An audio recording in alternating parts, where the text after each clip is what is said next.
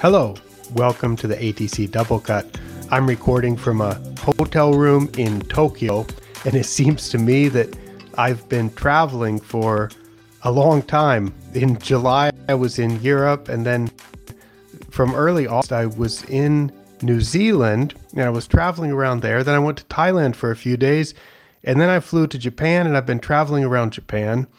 And tomorrow, I've got another international flight after some meetings in Tokyo. Yesterday, I flew up from Okinawa a day early to escape a typhoon to make sure that I wouldn't miss those meetings in Tokyo. And it's a good thing that I did because the flights, the flight that I was going to be on today was canceled along with scores of other flights from Naha. So everything's going pretty good. Uh, and I have a chance this afternoon to record a double cut, which I am very glad to do because I've got a few blog posts that I want to talk about. And we can jump right in. There are four of them that I will go over in this episode. The first one is about manganese. Now, this is something that I posted the full version on the Pace Turf website in the member update section. So if you're a Pace Turf member, you would have received this in the weekly update email and you would have access to the full post on the website. And if you're interested in a Pace Turf subscription, you can get that at paceturf.org.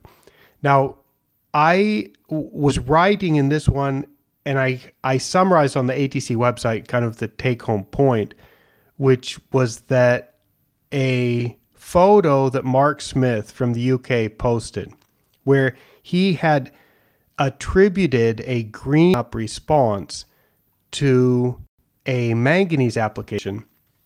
And he had thought that his turf was deficient in manganese. And he attributed the green up response after applying manganese and amino acids and kelp and the weather changed. And he attributed the green up to manganese and i was like okay maybe it was but i want to know a little bit more because i'm not so quick to accept that any element would be deficient and i'm still learning about this so i want to learn. I was curious. So I contacted Mark privately. I sent him a, a direct message on Twitter and he quickly wrote back and shared what his manganese levels were. And the soil manganese was 11 parts per million in the previous soil test that he had before he'd made this manganese application. Now, you can see a link to this. I'll put a direct link to this post. And from that post, you can get a direct link to click through to see the picture that he shared. And the grass was really, really green. Now, maybe the manganese had some effect on that greening, but I think if you don't have a check plot, if you don't uh, have any kind of control plot, then you have a number of things that have changed. So it's impossible to say, um, it's impossible to say that the manganese caused it. But if it turned out that the manganese really was deficient, then I would be more, um, more likely to believe that the manganese actually was what caused that greening effect. But the problem is, you have uh, rainfall, you have uh, time that passes, you have temperatures that change. So as as you have changes in soil moisture, changes in temperature and time, then you have possible mineralization of nitrogen in the soil. And you also have various types of microbial activity happening in the soil.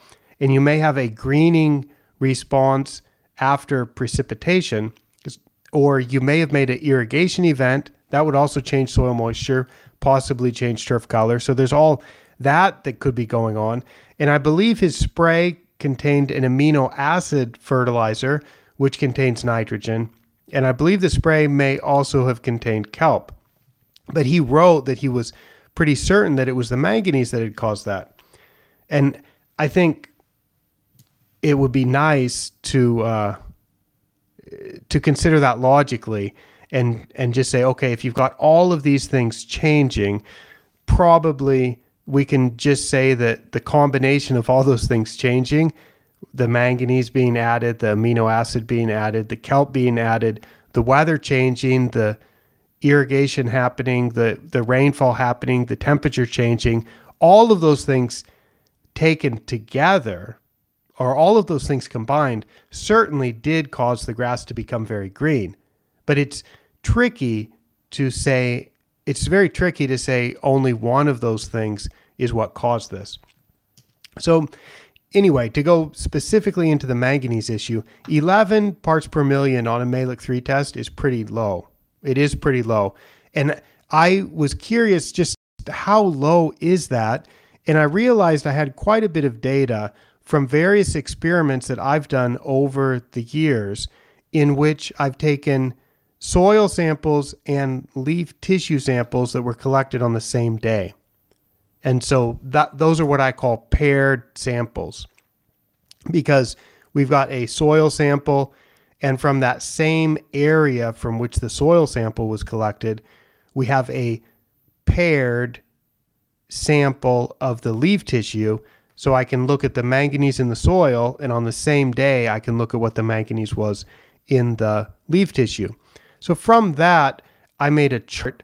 And on this chart, I looked, it turned out that I had four grasses. I looked at this for creeping bent grass, which I labeled as AS for Agrostis stolonifera. And I have data for them for three warm season grasses Cynodon Paspalum vaginatum, and Zoysia matrella. And there's quite a range of soil manganese that goes from something around eight. What what's the lowest that I've measured? Let me check in the blog post. What did I say? Uh, let's see. Mark Mark's was at eleven. I wrote this actually in the Pace Turf update. Um, and I'm not going to zoom in that far. I'll I have to check that on the Pace Turf site. I think one of the lowest that I've measured is something like six or eight parts per million. It's uh, it's it's definitely below 10 parts per million in the soil. Then in the leaf tissue, I've never measured anything less than 20 parts per million. And if we look at some other recommendations from textbooks, they say that a a deficient level in the leaf tissue for manganese would be 20 parts per million. So what I conclude from this analysis is that even at levels of soil manganese below 10 parts per million, I still haven't ever measured in the tissue where it's deficient.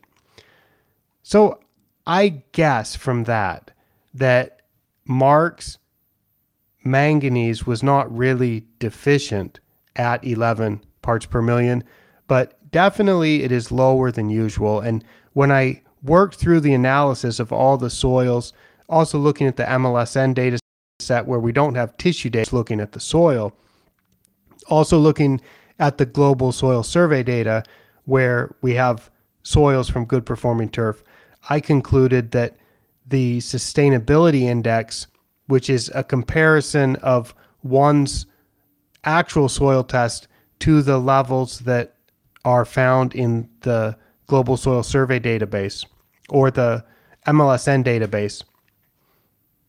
If we do that, uh, we get a level of 0.14, and that means 14% of good performing turf is expected to be grown in soils that are less than that 11 part per million value that Mark Smith found in or that he had in his soil.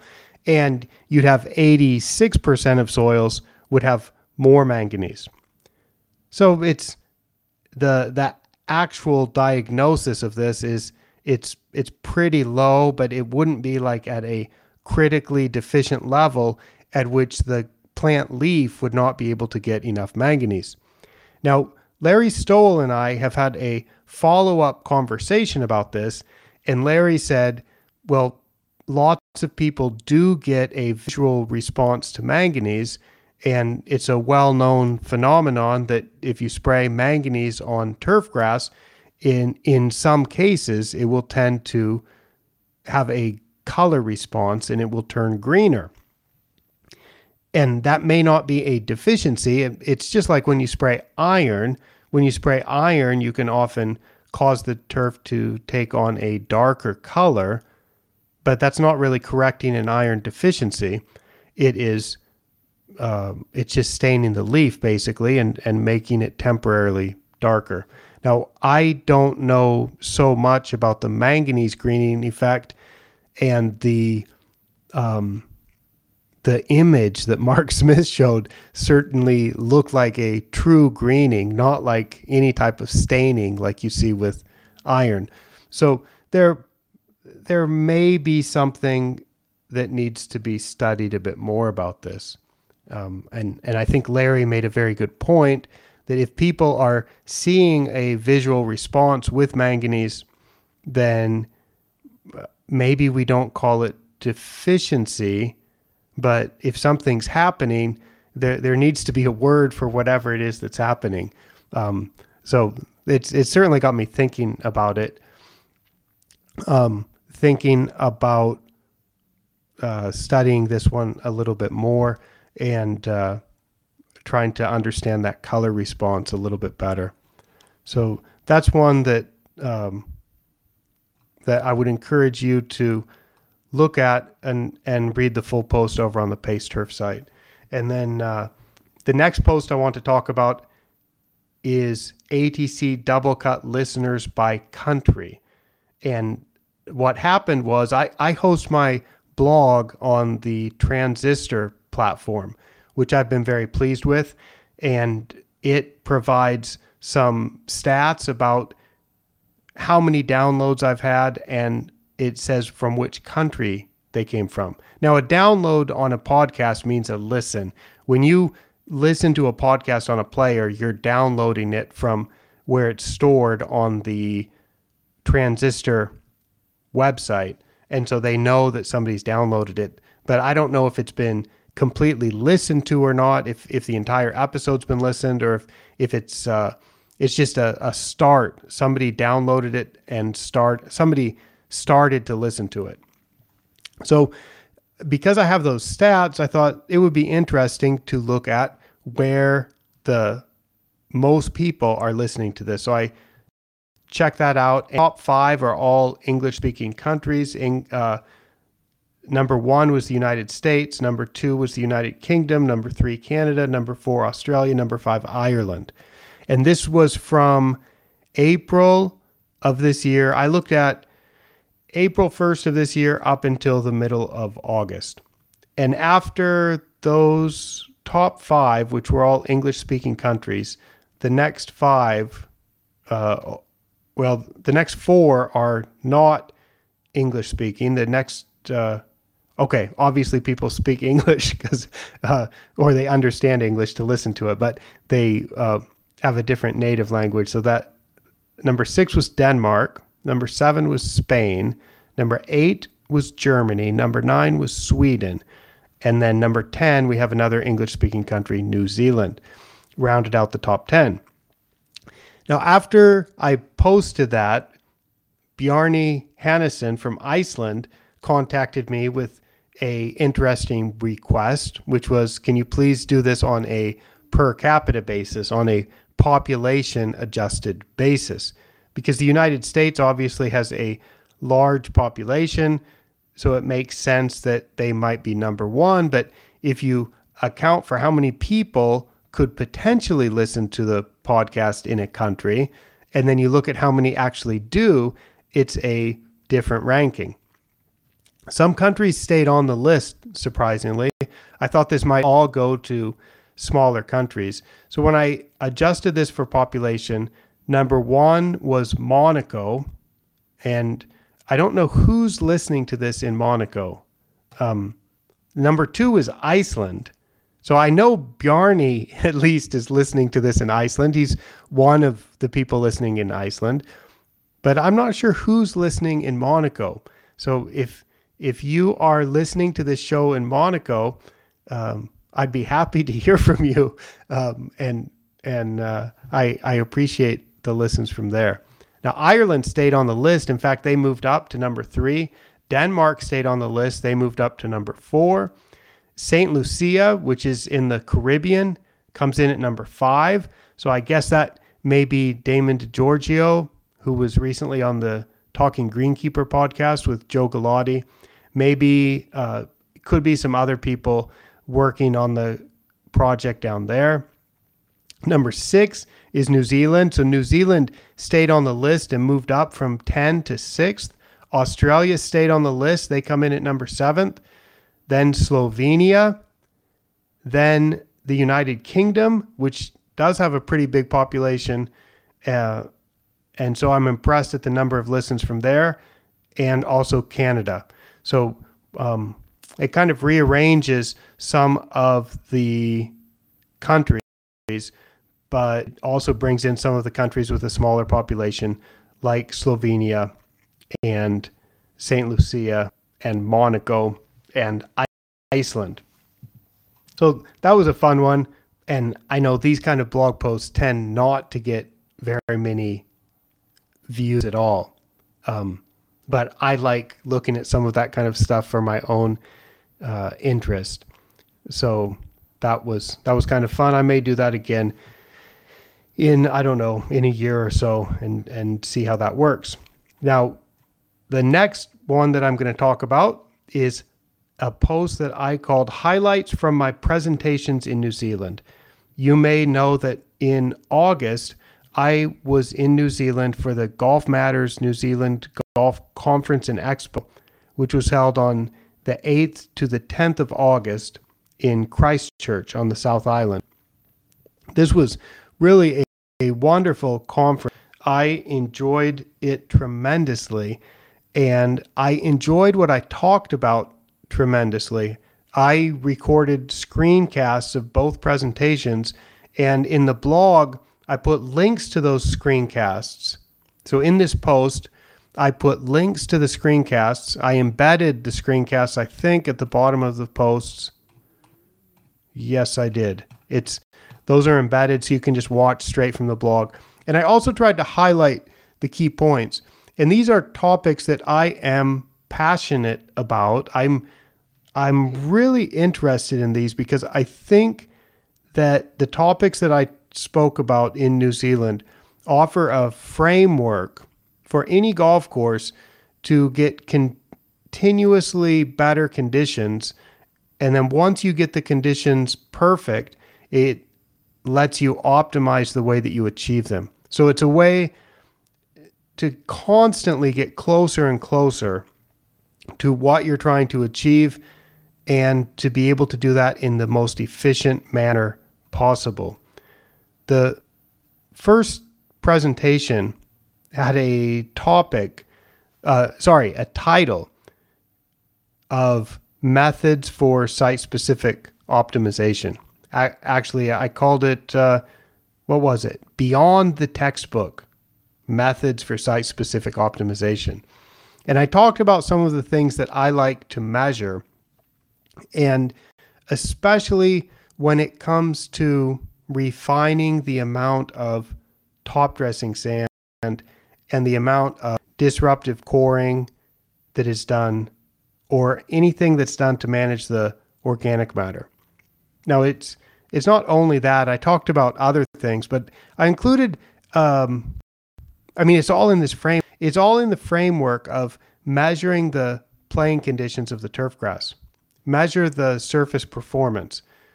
So on putting greens, I like to measure the green speed and I like to measure the bobble test so we know how fast the ball is rolling and we know the quality of the ball roll.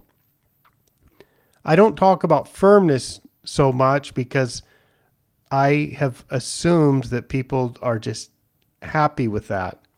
But if you want to measure firmness, either use a meter or do what I think is completely suitable. And I think I spoke about this with Carl Scamenti in a in a ATC office hours earlier this year, one can rate the greens one can rate or assess green firmness on a three level scale. The greens are either too soft, they're a, at an appropriate level of firmness, or they are too firm. They th- that to me is sufficient. I don't think most golfers are clamoring to know exactly what the firmness number is on the green, but they might consider the greens to be too soft. They might consider them to be just right, or they might consider them to be too firm. So I think that's a way to assess it, and you can just use a one, two, three score for that. And in uh, in that way, one can track what the firmness levels are. So we we know the performance. We can keep track of that, the speed, the quality of the roll, and the firmness, and then also keep track of how much work is done, which would be like how many times do we mow, how much nitrogen is applied, how much sand is applied. So we we have our inputs, which is the work that has been done, and we also know the outputs or the end result, which is the playing conditions that we achieve. But it's easier to adjust the output, right? We're trying to adjust the output, and we do that by adjusting the inputs, right? Because because we're trying to make the playing conditions either more consistent or achieve a certain type of playing condition, a certain level of playing condition for more times in the year, more days in the year, for a longer duration of the golfing season. Right? We're trying we're trying to optimize that output and we can keep tinkering with the inputs. We can keep adjusting the nitrogen, we can keep adjusting the amount of sand, the methods that we're using, the machines that we're using to apply the sand. We can keep adjusting those.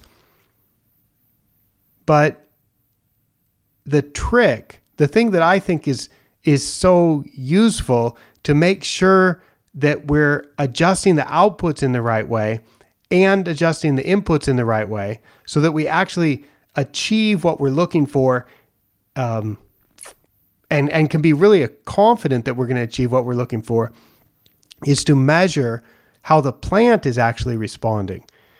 And we can do that by measuring the clipping volume, which tells us how much above, above ground plant material we are producing.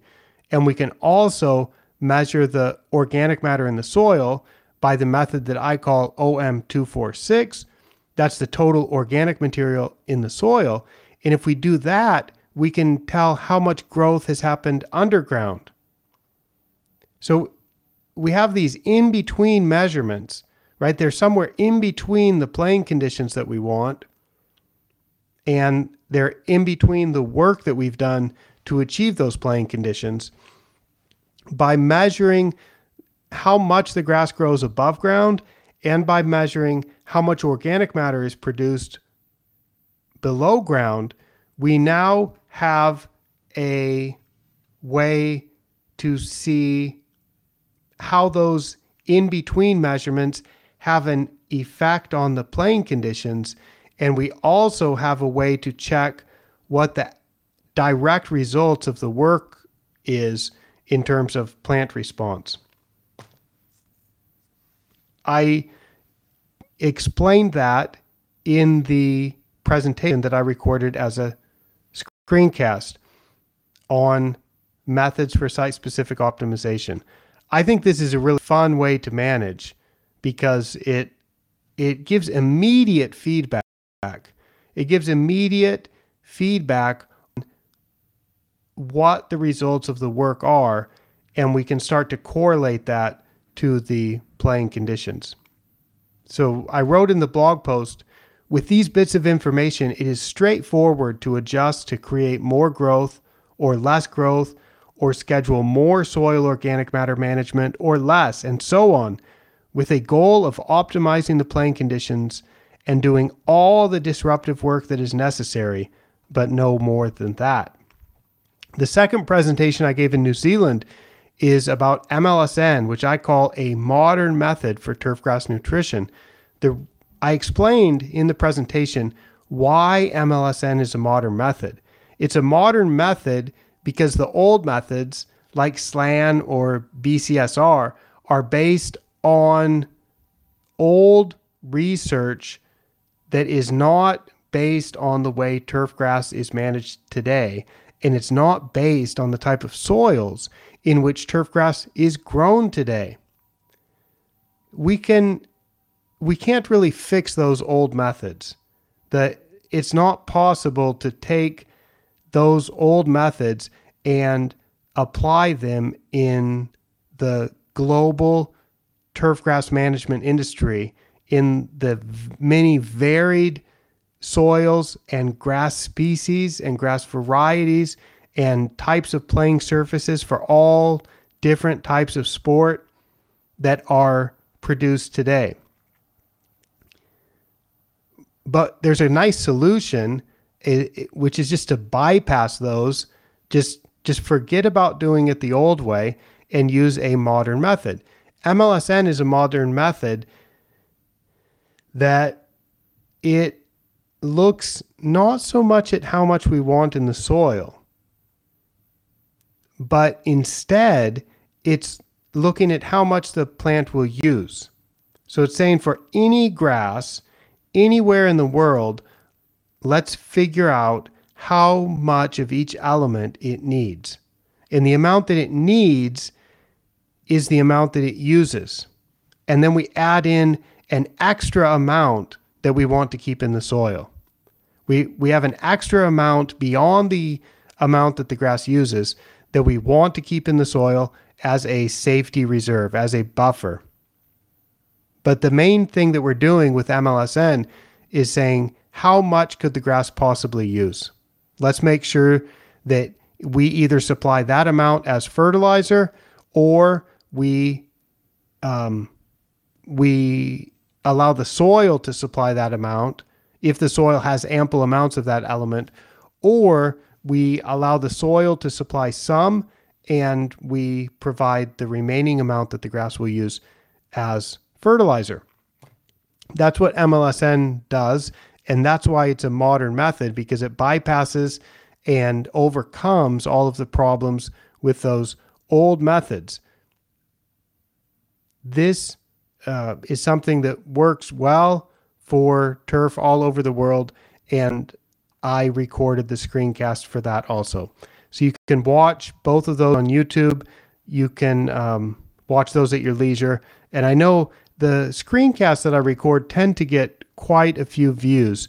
So I I know some people are watching those, and it's something that I've tried to do for many years, and I'm getting better at it now. Um, I I still struggle with my hardware setup and with my audio setup and with my uh, time available to do recordings and with uh, with where I'm able to do recordings and so on. But with uh, encouragement from the late John Scott, who really wanted me to do this, I've um, every time I record one of these, I think of John and wish that he was still around to give me to watch these and then give me feedback on them.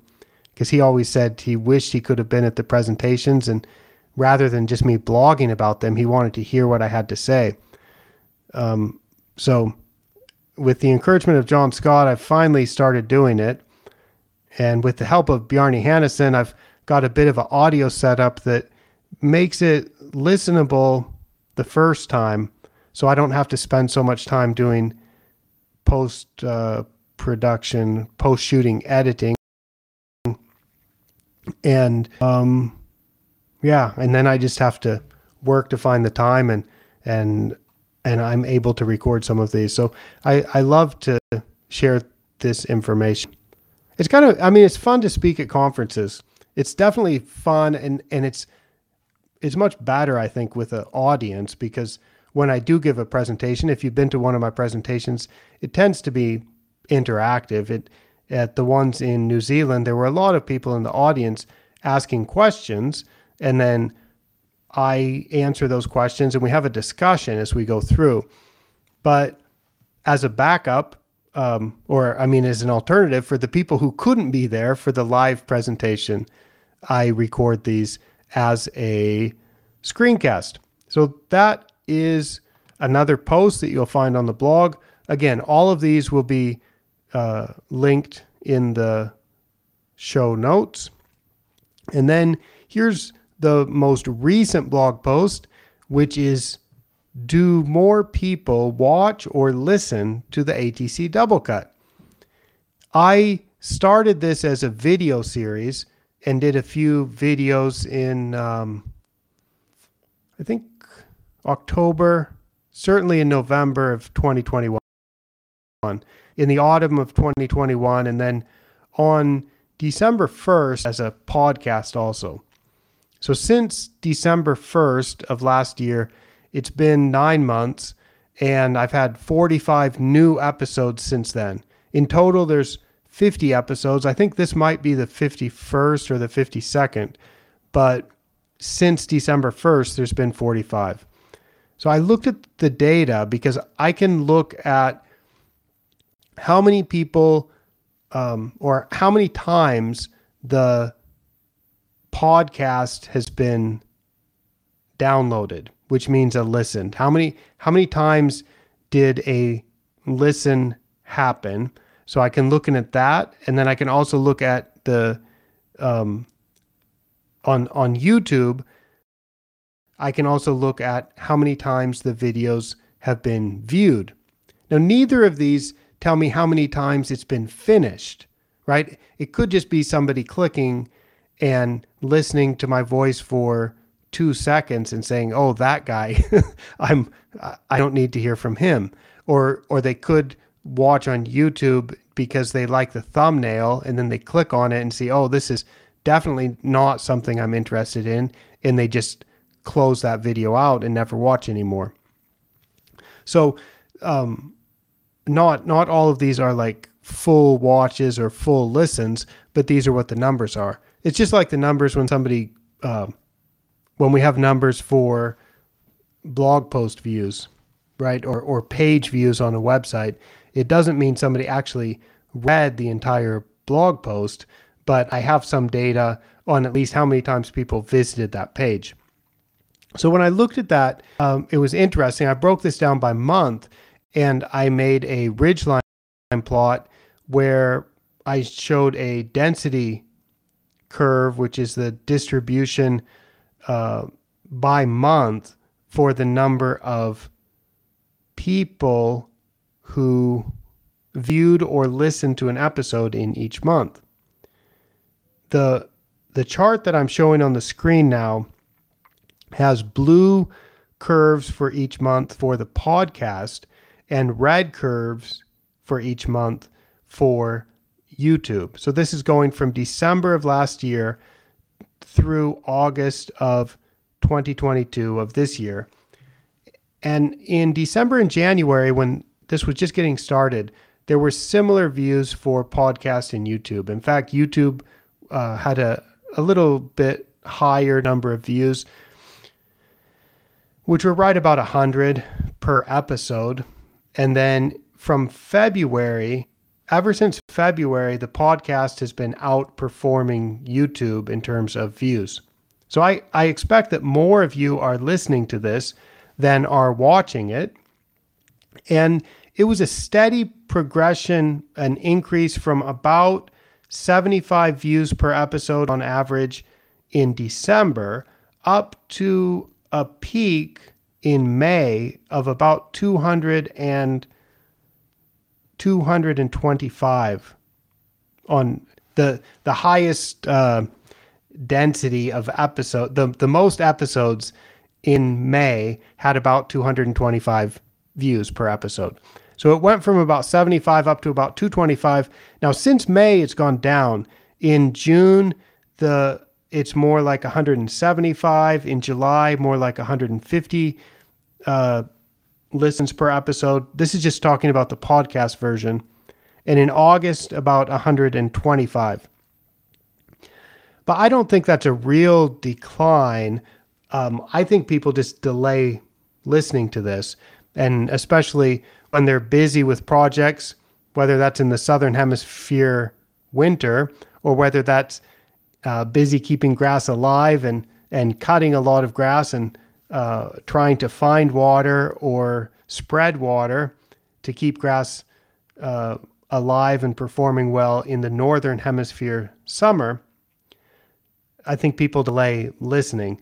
So I'm expecting that when I come back and look at these data six months from now, we would see the June numbers would go up and match or exceed the May numbers, and the same thing with July and August. So the most recent episodes that have been posted are not going to be uh, downloaded as many times as something back in May. So I assume there's like a three month delay in how people are listening to this as a podcast. Now, obviously, some people are listening to it within a day or two of it coming out.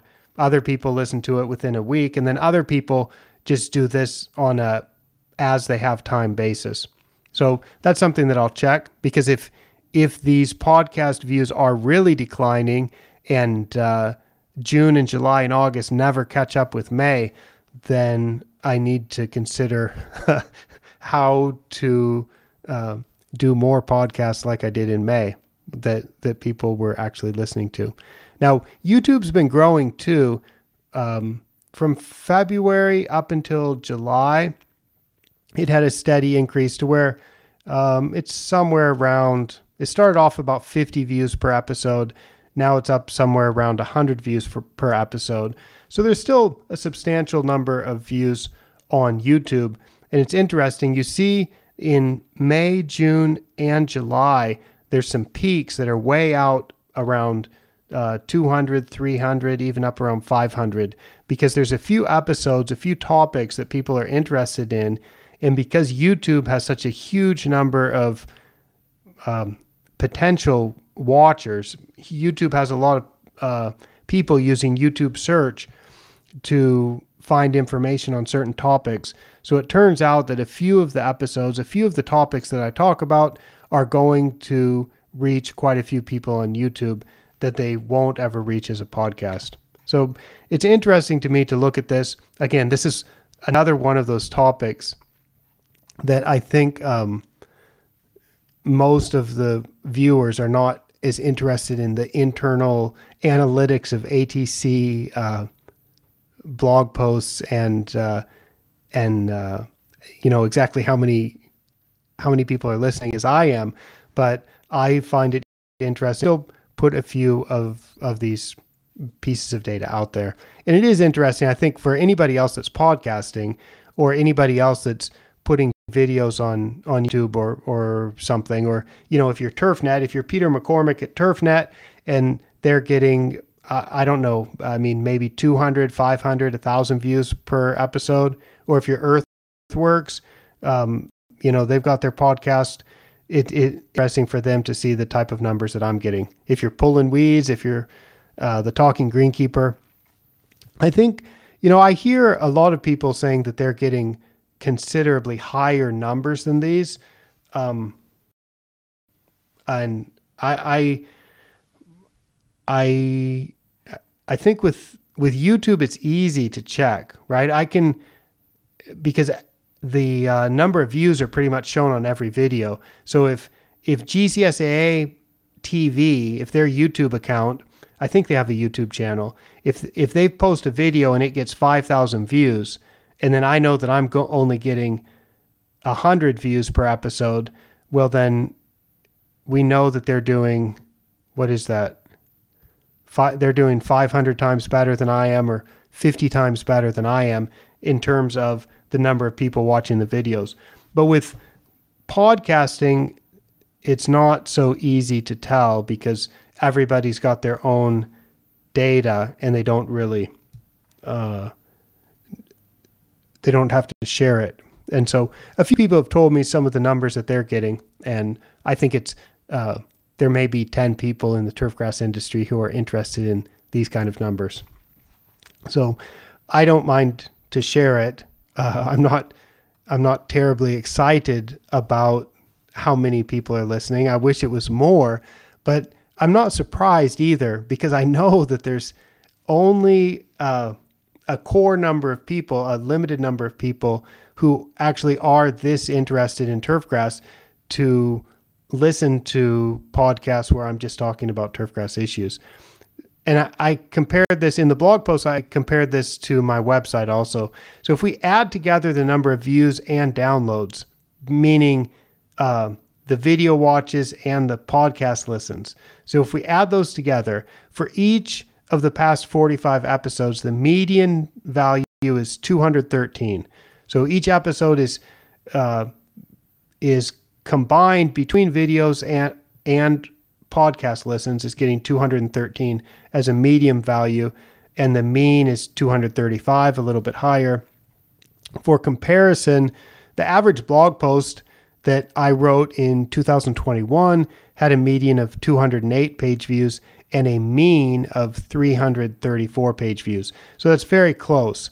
That's quite similar now um, between what the blog is getting and what the ATC Doublecut show is getting in terms of views and downloads.